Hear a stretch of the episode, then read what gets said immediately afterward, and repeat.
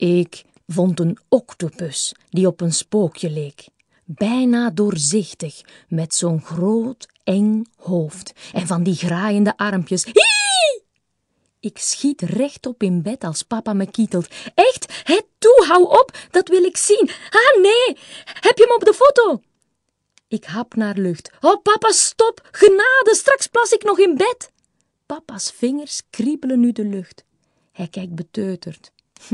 Ik deed mijn flitslamp aan en het spookje was weg. Elke avond krijg ik een nieuw verhaal. Over papa die een ontembaar zeepaard temde, of eigenhandig een lekke zeeslang dichtte. Hij ontdekte een school vissen waarvan er niet één kon lezen of schrijven, en hij kwam erachter dat liksnoep in schelpen niet zoet, maar zoutig smaakt.